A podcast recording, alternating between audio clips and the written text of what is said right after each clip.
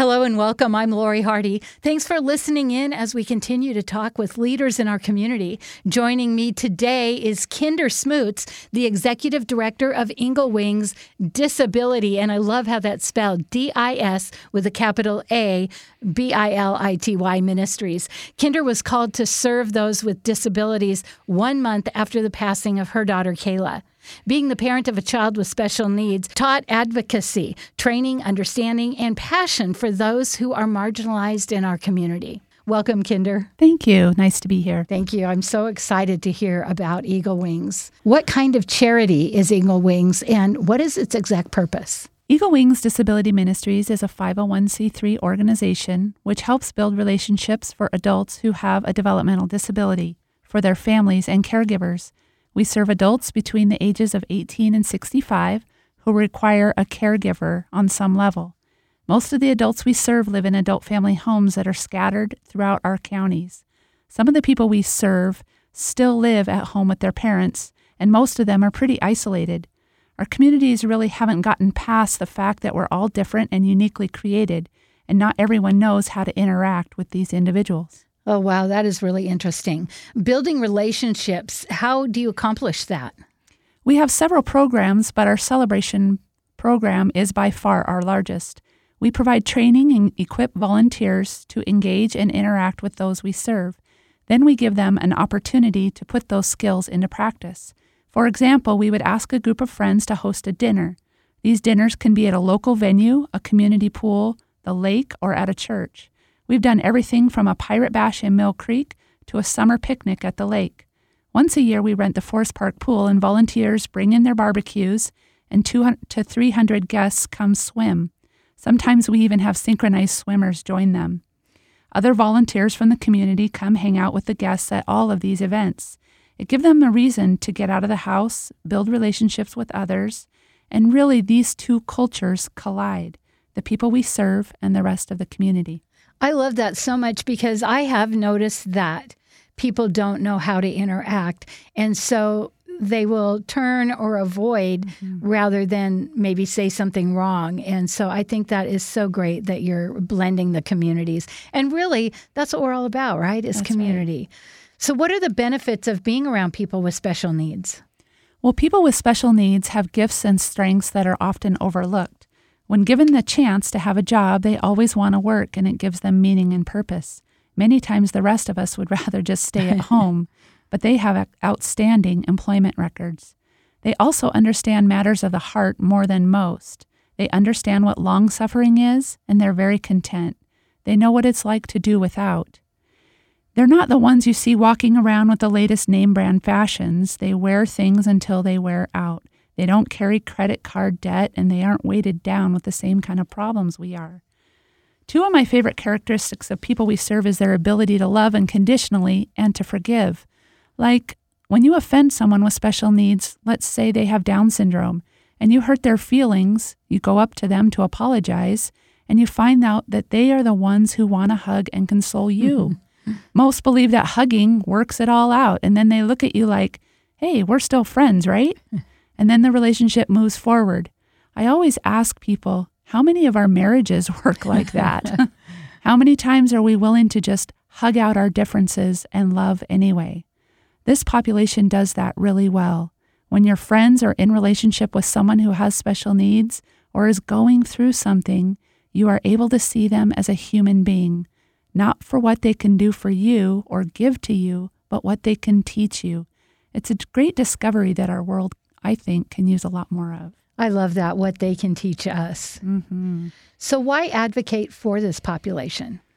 Well, this is a quiet population and not able to big plan to plan big rallies at the state capitol. They live quiet and content lives and always look for the best in other people. They need other people to be their voices because they actually do have a lot to say if we take the time to listen. Mm. That's so good. I mean, listening is hard for everybody, I think. It's true. And so, how did you get into this line of work? Well, in 1992, I was given the gift of this little girl named Kayla.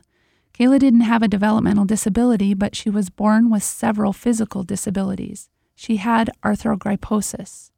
While arthrogryposis does not affect the brain, She required total care and was always dependent on other people. Before I had her, I worked in Redmond at a law office and I was very self absorbed. My career was my priority, and Kayla changed all that for me. Spending more than 11 years at Children's Hospital for various critical care sicknesses, dozens of surgeries, my life just took a different turn. Kayla was so funny, very honest, and very real all the time. She didn't have inhibitions like the rest of us. She didn't care so much what other people thought. But I was learning how the community treated people who were different. I remember one time parking in a handicap parking space, and as I was lowering the wheelchair lift with her on it, a man came by and he yelled he didn't think we should be able to park in that handicap spot. He said my legs worked fine and I should have to park in a regular spot like everyone else. And then he spit on my windshield. Ugh. I didn't yell back and I didn't engage with him through words, but I was so hurt. I started to cry. I wanted to protect my daughter from this kind of indifference. But she was different. She saw my sadness and just said, Mommy, don't worry about him. He just doesn't understand. Oh man, out of the mouths of babes, right? right. Here I was, upset and hurt, and my eight year old was consoling me. More than a decade of being around that, it changes you and it gives you more compassion and you see a different meaning in life. This population has that capacity. You know, I often wonder when, uh, like you said in your um, story about how you had your life Yes. And then when you had Kayla, it changed everything. Can you say a little bit what that's like for us that can't imagine what it might be like? Yes. It's like going from this fast paced world that you thrive on compliments and egos and you get a paycheck, and then your world comes to a screeching halt. And it's not that it's bad, it's just different. It's like taking a trip and you were planning to go to Japan, but somehow you ended up in Italy. Oh, it's man. not bad, it's just different. Yeah. Well, I'm talking with Kinder Smoots from Eagle, Eagle, Eagle Wings Disability, and I just love finding out more about this. And I know you have a fundraiser coming up. We'll talk about that. But um, uh, what was it like when Kayla passed? Well, Kayla passed away unexpectedly at the age of 11. And when she died, I spiraled into this pitfall of depression. My whole world had changed. And shortly after that, my husband of 20 years, in his grief, filed for divorce. Oh. It was all too much. I just could hardly get out of bed.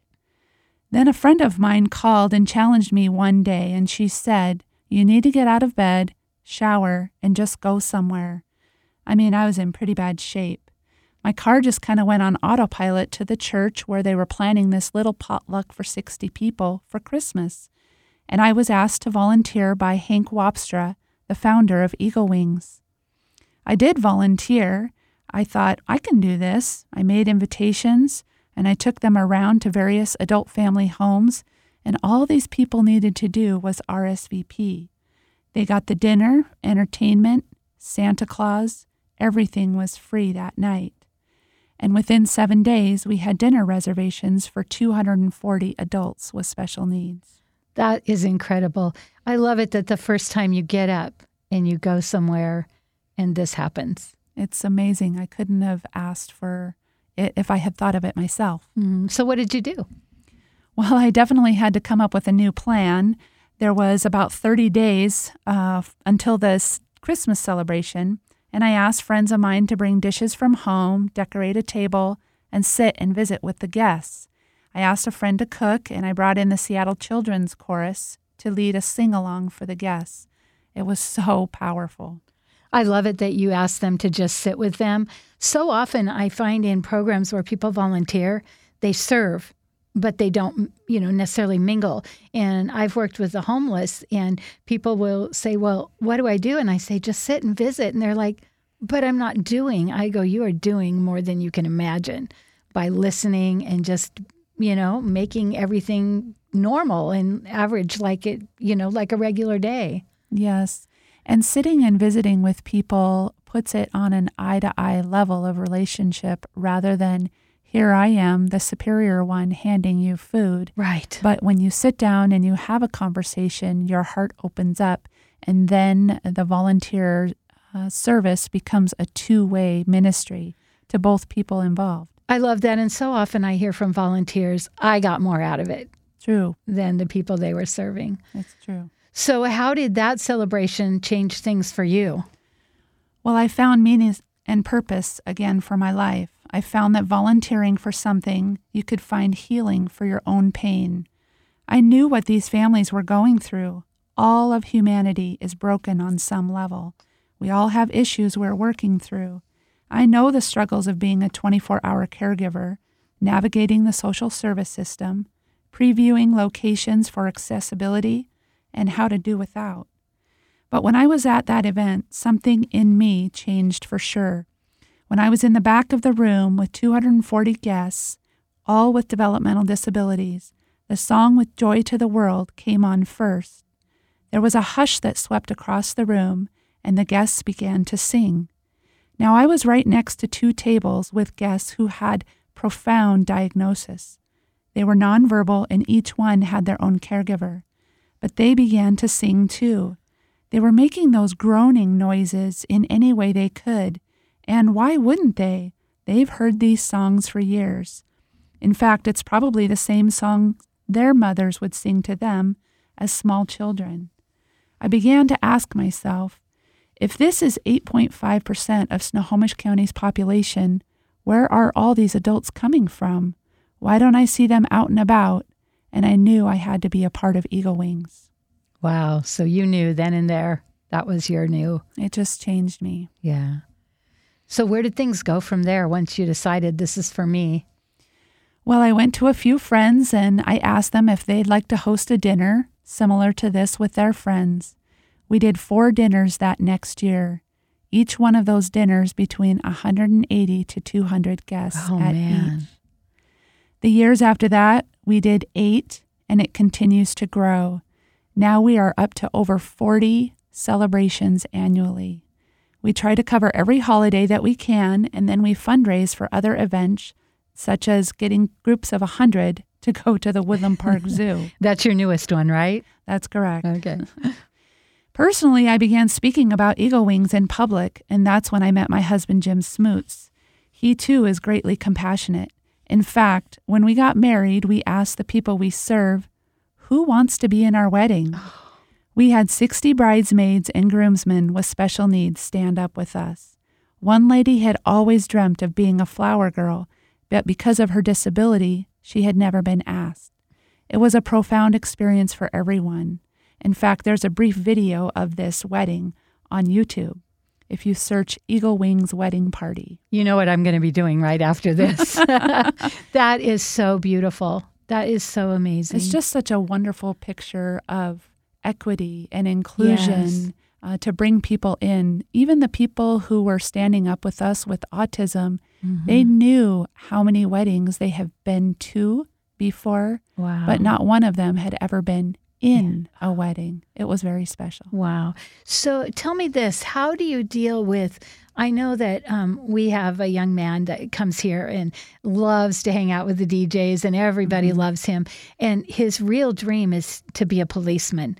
And we know that's not going to happen. What, what do you do about that? Well, the biggest thing that you'll notice for him is what our uh, ministry is founded on, and that is building relationships. It is more important for that man to be able to come in here and talk with his friends. He's getting out of the house mm-hmm. and he's getting social interaction. And the people who are engaging with him, their lives are the ones that are improved by engaging in relationship with him. Mm-hmm. It's it's an amazing experience and that is what our organization was founded on by Hank. He went around and did a survey of all the people with special needs and realize that their greatest unmet need is caring and ongoing relationships. Oh, wow.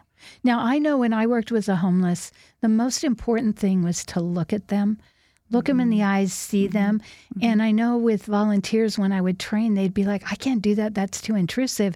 And the women that came to our place loved it because they felt seen. Is that the same kind of, is that something you would suggest? That is part of our training as mm. well. Um, I think it's something all of humanity needs is to know that you are seen and that you are loved and that somebody cares about you. And certainly I saw it with people who were speaking to my daughter when she would sit in her wheelchair. And I train now people who are volunteering for our programs. If you see someone in a wheelchair, sit down, pull up a chair, and have a conversation with them, and it will mean the world to them. Mm, get on their level. That's right. Mm, I love that. That's right. You know, there's so many things that even if we don't volunteer, that we can know that can help us when we are out in the community. Mm-hmm. And I mm-hmm. think that sometimes people think, "Oh, well, I don't want to bring attention," but the truth is is being seen and heard and having someone just say hi seems to me that it would be better than just kind of turning and going the other way.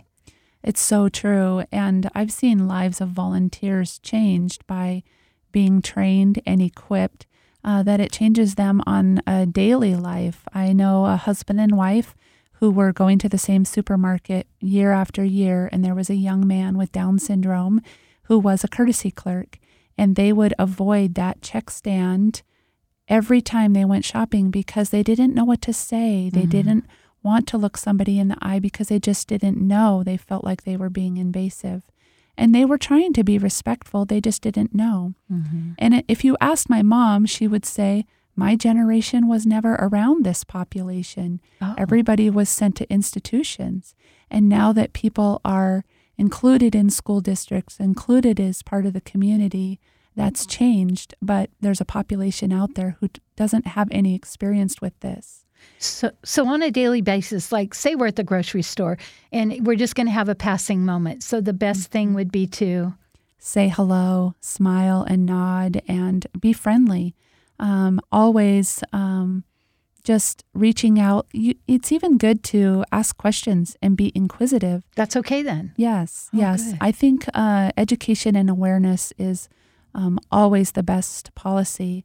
Um, of course, we want to be respectful of families who aren't ready yet to talk about things that are going on. But when this husband and wife came to a dinner and they went through our training, um, they they were changed. What happened was this young courtesy clerk came to the dinner as a guest, and they saw him around the across the room. Oh and he said, My customers, oh. and yelled out really loud, and then came running across the room to them and gave them a hug. Mm. And the lady at first was really timid and didn't put her arms on his back.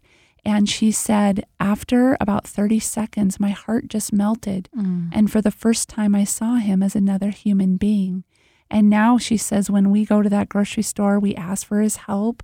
We help have him take our groceries out to the car and it's just a great friendship now. Oh, I love that. Mm-hmm. I was at the park one day and uh, there was a person, I think it was a gentleman in a wheelchair, and a little kid ran up and said, How come you're in a wheelchair? And the mom grabbed the kid and said, "Oh no, no, don't, you know, don't say that." And the man said, "No, no, I'd love to tell you why I'm in a wheelchair." And I just thought, you know, kids so naturally are curious. Yes. And um, adults, you know, we try to manage everything and and you know, I think there's something to be said for how kids will just come up to somebody and be kind. Absolutely. Kids, uh, in their curiosity, want to learn and they want to know. And um, they have to be actually taught um, to look at somebody in a wheelchair with a different view because they're just naturally loving and they want to love and they want to know more. Mm-hmm. So, what is the age range of the people that you serve?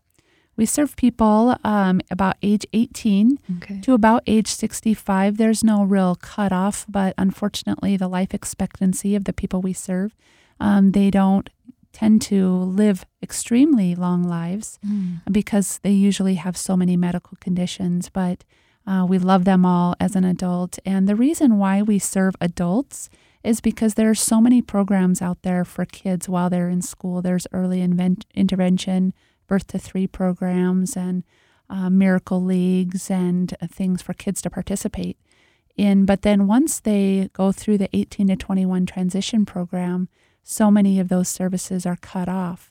and they end up sitting at home alone in their rooms or in front of the TV. And we just hope for a better quality of life Oh. for every adult that's out there. So tell me what would happen at one of these parties if I was to volunteer. What what would it look like?